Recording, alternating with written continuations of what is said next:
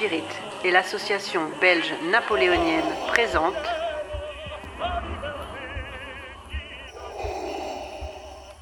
L'Empire contre-attaque.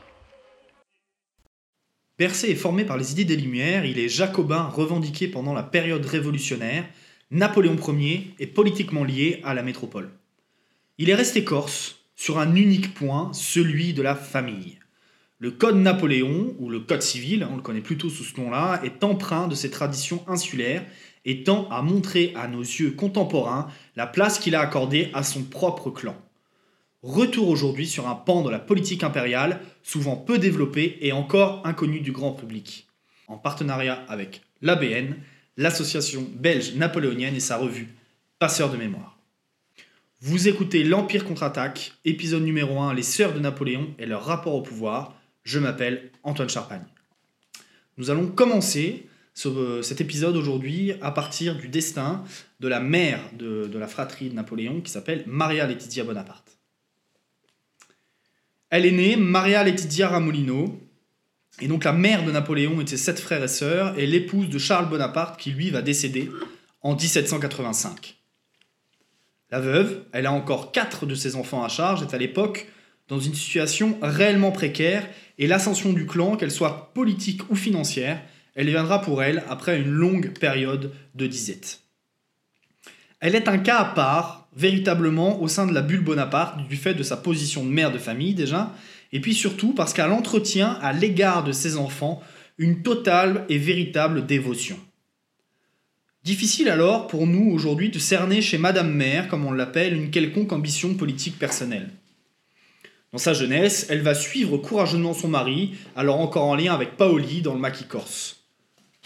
Certains ont même affirmé qu'enceinte de Napoléon, elle galopait à travers forêts et montagnes.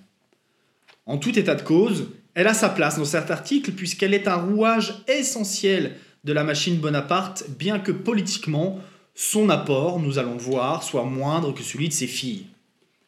N'oublions pas qu'elle a déjà 50 ans lorsque viennent les temps de la richesse et de la gloire. Sa personnalité, elle, elle est encore difficile à cerner aujourd'hui.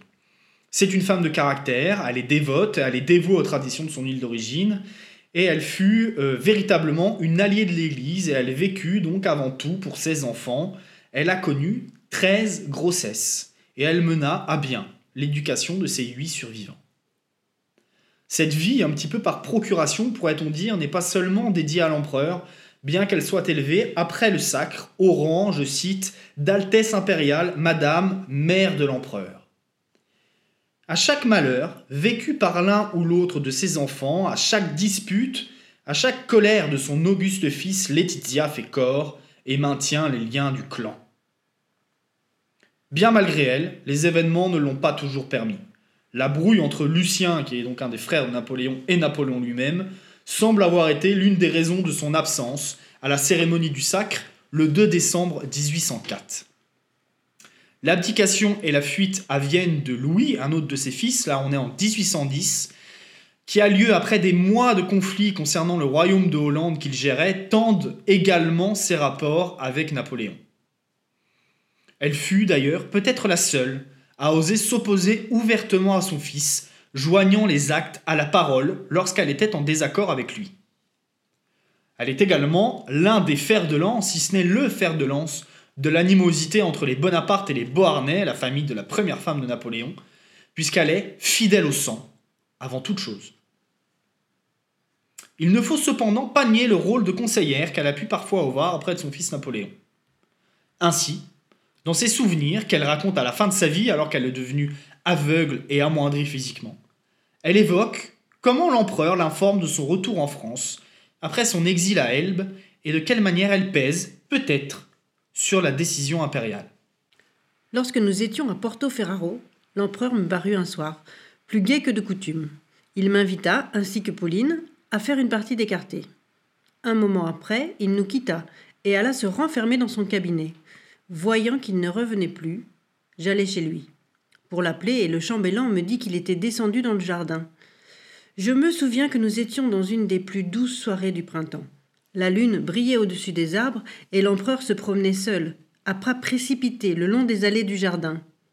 Tout à coup, il s'arrêta et, s'appuyant la tête contre un figuier, Et pourtant, il faudra bien que je le dise à ma mère. s'écria-t-il. À ces mots, je m'avance et avec l'accent de la plus vive impatience. Eh bien, lui dis-je, qu'avez-vous donc ce soir, car je vous vois beaucoup plus pensif qu'à l'ordinaire? L'empereur, la main sur le front, et après un moment d'hésitation, me répond. Oui, il faut que je vous le dise, mais je vous défends de le répéter à qui que ce soit, ce que je vais vous confier, pas même à Pauline. Il sourit, m'embrasse et reprend. Eh bien, je vous préviens que je pars cette nuit. Pour aller où? À Paris, mais avant tout, je vous demande votre avis. Ah Permettez que je m'efforce d'oublier, pour un instant, que je suis votre mère. Je réfléchis et j'ajoutai. Le ciel ne permettra pas que vous mouriez, ni par le poison, ni par un repos indigne de vous, mais l'épée à la main. La messe était dite, et l'empereur allait voguer vers son destin. Elisa, Pauline et Caroline, une histoire politique italienne. À l'apogée de l'Empire français, les sœurs Bonaparte sont ou reines consorts, pour Caroline depuis le 1er août 1808 à Naples, ou princesse consort, pour Pauline, princesse consort de Sulmona depuis le 6 novembre 1803, ou grande duchesse, pour Elisa, grande duchesse de Toscane depuis le 3 mars 1809, et princesse de Luc et de Piombino depuis le 19 mars 1805. Leur ascension sociale est donc météorique tout bonnement.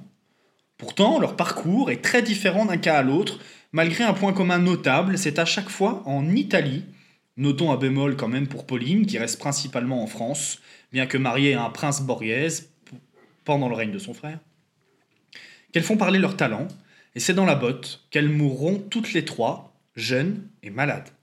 44 ans pour Pauline, 57 ans pour Caroline, et enfin 43 ans pour Elisa. C'est bien là l'un de leurs seuls points communs. Pauline aurait été surtout connue pour ses frasques sentimentales, Caroline, avide et avare, seule Elisa fait exception dans ce tableau de famille qui peut paraître à première vue décevant. Il convient tout de même ici de tenter de brosser un tableau tout autre sur les femmes du clan Bonaparte. Évoquons en premier lieu la première des mal jugées, Pauline. Née Paolina, il ne fait aucun doute que sa beauté a subjugué les palais impériaux et européens. Le futur empereur est rapidement concerné par l'avenir, notamment marital de sa petite sœur. Courtisée un temps par le général Junot, Napoléon refusant une telle union, elle est mariée, en premier lieu au général Charles Victoire Emmanuel Leclerc, protégé de Bonaparte. Son destin funeste bien connu le conduit à Saint-Domingue où il meurt de la fièvre jaune le 1er novembre 1802. Pauline est donc remariée au prince Camille Borghese et elle est faite duchesse de Gastala en 1806. Elle est princesse consort de Sulmona depuis 1803 par son frère, devenu entre-temps lui roi d'Italie. Celle qui va perdre son fils unique en 1804 affectionne le petit Trianon de Versailles et répugne à la vie italienne sous le règne de son frère. Elle est brouillée avec son mari, elle collectionne à Paris les aventures.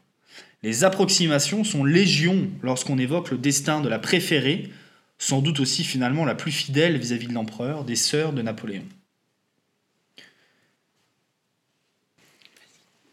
Celle qui en parle le mieux est sans doute Florence de Baudu, qui, dans son excellente biographie sur le sujet, nous parle d'une Pauline comme la moins politique, mais peut-être aussi comme étant la plus instinctive du clan.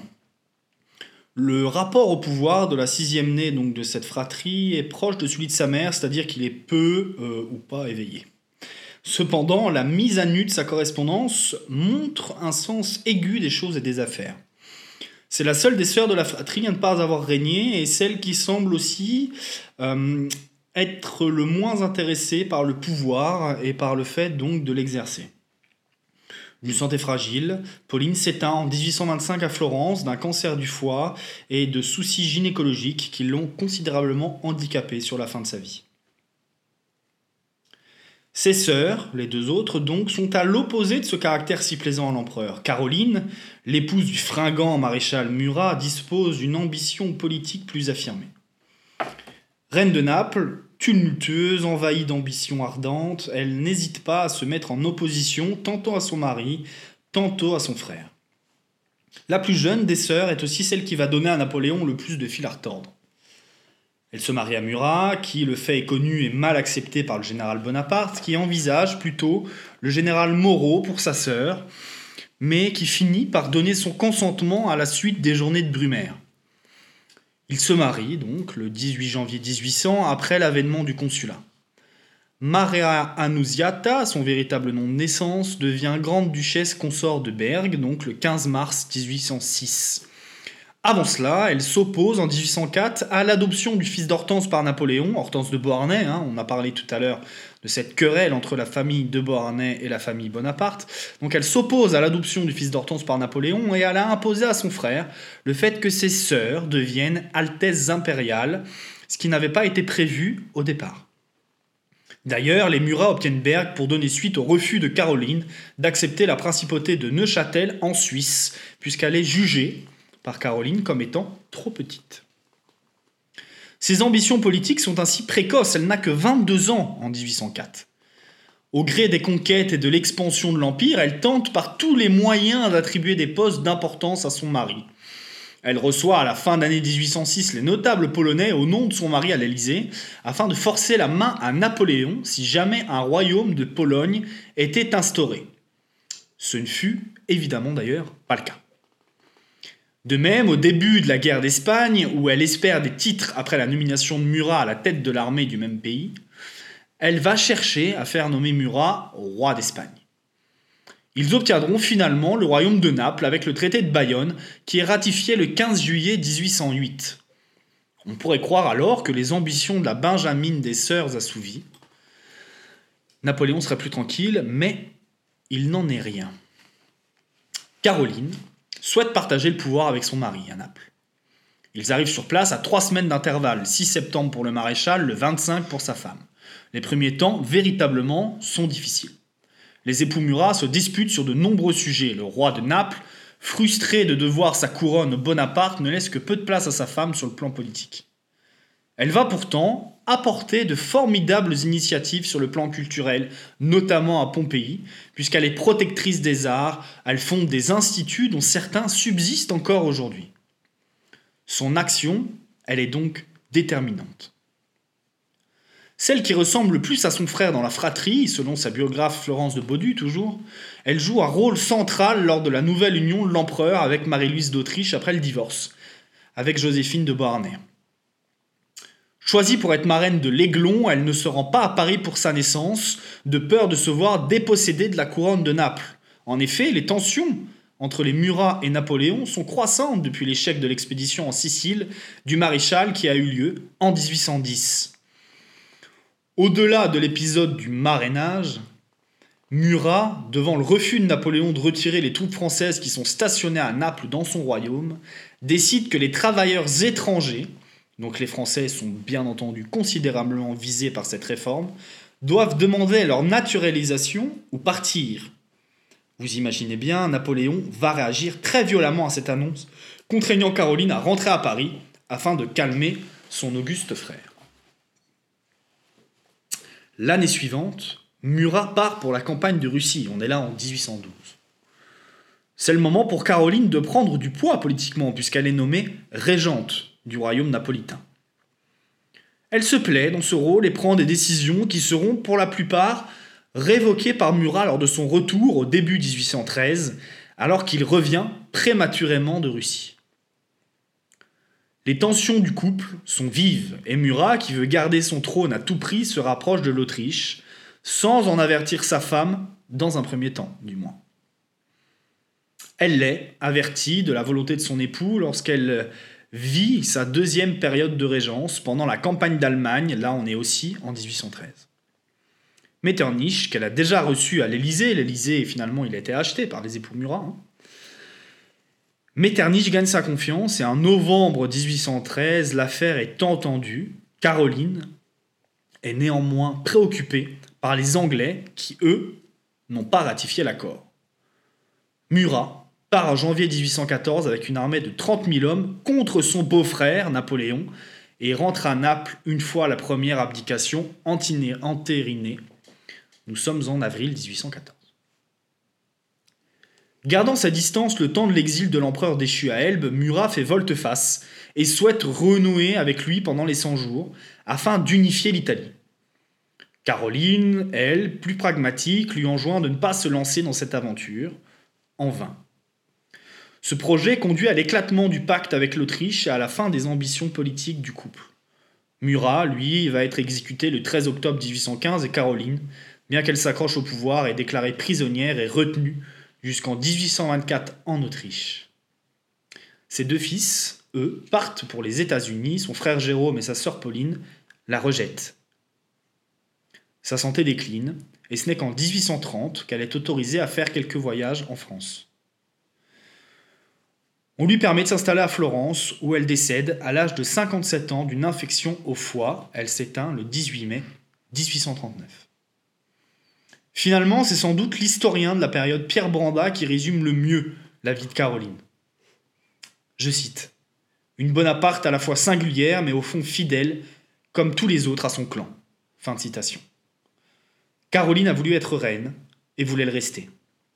Mais son personnage a été, comme celui de Pauline, décrié pendant deux siècles. Évoquons maintenant peut-être la plus discrète, mais aussi également la plus brillante, Elisa. Née cinq ans après l'empereur des Français, Maria Anna, l'aînée des filles, profite d'une bourse pour suivre une éducation à la maison royale de Saint-Cyr à compter de l'année 1784. La Révolution, vous le savez, chamboule bien des destins et ce début de parcours, et en 1792, Elisa quitte l'établissement saint-cyrien. Elle se marie la même année que Pauline, mais alors que Joseph et Napoléon ont poussé l'union entre la Benjamine, donc Pauline et le général Leclerc, Elisa, elle, se veut maîtresse de son destin. Elle choisit. Et Napoléon doit y consentir à contre-coeur, finalement, une fois que l'union est célébrée, alors qu'il l'a au départ refusée. Elle se marie à un capitaine corse, Félix Bacchiotti. L'homme n'a pas bonne réputation, il n'a réputation à être ni un génie militaire, ni un homme d'esprit. Il est d'ailleurs assez méprisé du haut commandement militaire, il ne sera général de division qu'en 1809, et de Napoléon lui-même. Peut-être a-t-il aussi été mal jugé, tant la réputation qu'il laisse en Toscane notamment est positive, et tant une complicité sincère semble unir ce couple. Passons sur le destin de l'homme, qui fut aussi sénateur, mais intéressons-nous plutôt à son épouse, qui va se révéler être une politique des plus efficaces. Elisa est en effet reconnue pour sa dextérité dans ce domaine et sa volonté de ne jamais froisser son frère, ce qui, il faut bien l'avouer, n'était pas toujours une mince affaire. Durant le consulat, c'est surtout une femme qui se place en protectrice des arts et des lettres et développe son goût pour le théâtre et la littérature. Comme sa sœur Caroline, on en a parlé tout à l'heure, elle dispose d'un salon parisien où elle reçoit certains des plus grands intellectuels du temps. Mais Elisa range son frein et c'est la politique qui l'intéresse. La proclamation de l'Empire en mai 1804 lui donne ses premiers titres. Princesse de Luc, princesse héréditaire de Piombino, son destin italien commence. Cinq ans plus tard, devant les capacités de sa sœur à administrer correctement ses sujets, mais aussi devant la volonté de la princesse de Luc d'avoir un rôle politique plus affirmé, le grand-duché de Toscane lui est offert par l'empereur. Ce grand-duché, formé de quatre départements tout de même, sera donc géré par Elisa et son mari, élevé au grade de général de division et prince, pour l'occasion, mais qui n'aura finalement aucun pouvoir réel. Le couple s'installe à Florence. Elle se lance, Elisa, dans une politique de grands travaux, notamment au niveau minier, favorise le mécénat d'artistes et participe au bon développement des soieries de Toscane. On a vu précédemment à quel point les rapports de Caroline et Napoléon pouvaient être difficiles lorsqu'il s'agissait pour les Murats de respecter les volontés de l'empereur. Pour Elisa, la donne est totalement différente. En effet, elle suit ses directives, ce qui ne l'empêche pas de se faire sermonner à plusieurs reprises, que ce soit pour la conscription de ses sujets, ou plus simplement parce qu'on a surpris des Toscans crier pendant une cérémonie Vive Elisa et vive l'empereur De quoi rendre furieux, bien sûr, l'Auguste aîné, qui coupera les subsides à sa sœur et la fera espionner, craignant une trahison. En tout cas, son jugement sera nettement plus doux à Sainte-Hélène, où il dira d'elle, je cite, c'est une maîtresse femme. Elle avait de l'esprit, une activité prodigieuse et connaissait les affaires de son cabinet aussi bien qu'eût pu le faire le plus habile diplomate. Elle correspondait directement avec ses ministres, leur résistait souvent et parfois me forçait à me mêler aux discussions. Fin de citation. Sans pour autant dire qu'elle fut politiquement prodigieuse, elle eut le mérite d'être active, efficace et ordonnée, tout en ayant le goût de la chose publique. De plus, et c'est loin d'être un détail dans la société du XIXe siècle, elle est la seule maître à bord et son mari n'est finalement qu'un figurant lorsqu'on parle de politique et de gestion administrative. La fin de l'Empire, bien sûr, comme pour le reste de la famille, est plus difficile. Dès 1813, la situation avec l'Autriche se complique et malgré les interventions de son grand ami Fouché auprès des Murats, elle est chassée de ses terres et sera mise sous surveillance. Ce sont les Napolitains de son beau-frère qui l'expulsent de Toscane après la trahison du fougueux cavalier. Elle se réfugie d'abord à Luc, mais pour un temps seulement. Elle est envoyée à Bologne ensuite, tente d'intervenir auprès de l'empereur d'Autriche pour récupérer ses biens et sera finalement reléguée à Trieste.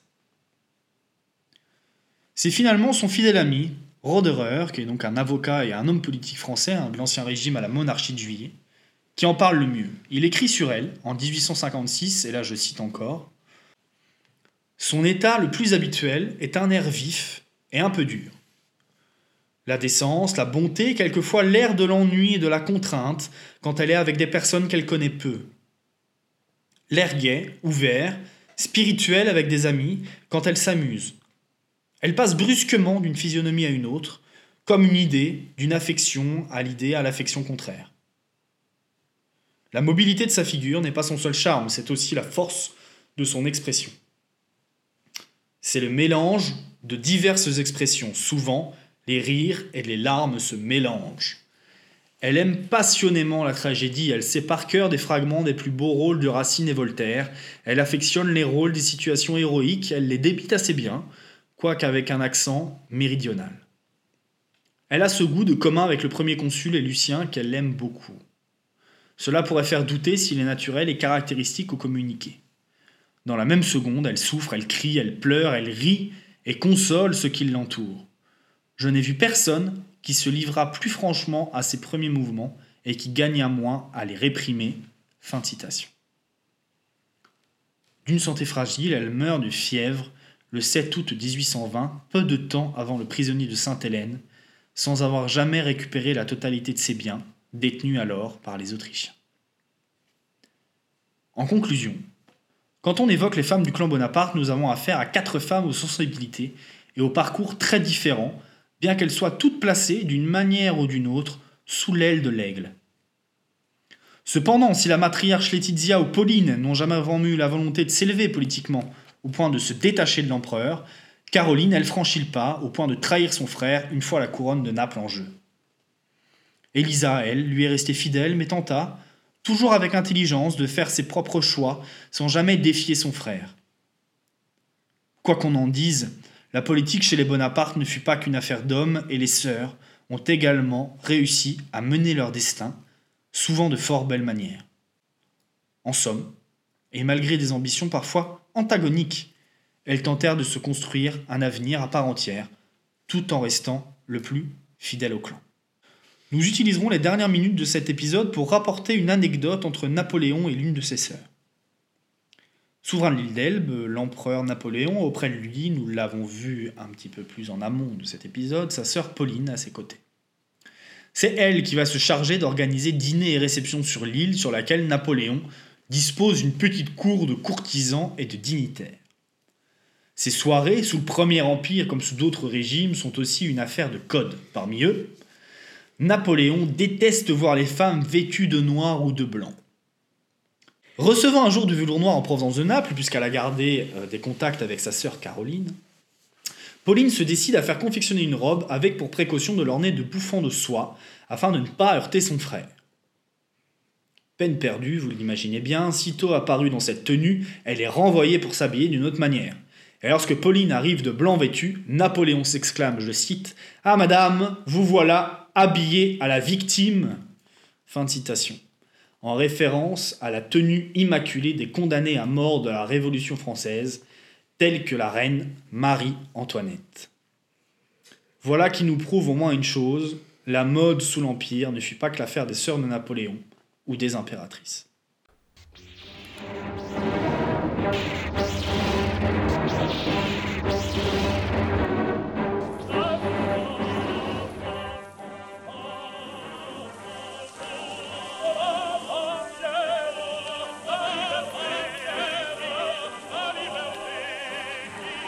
Spirit et l'association belge napoléonienne présente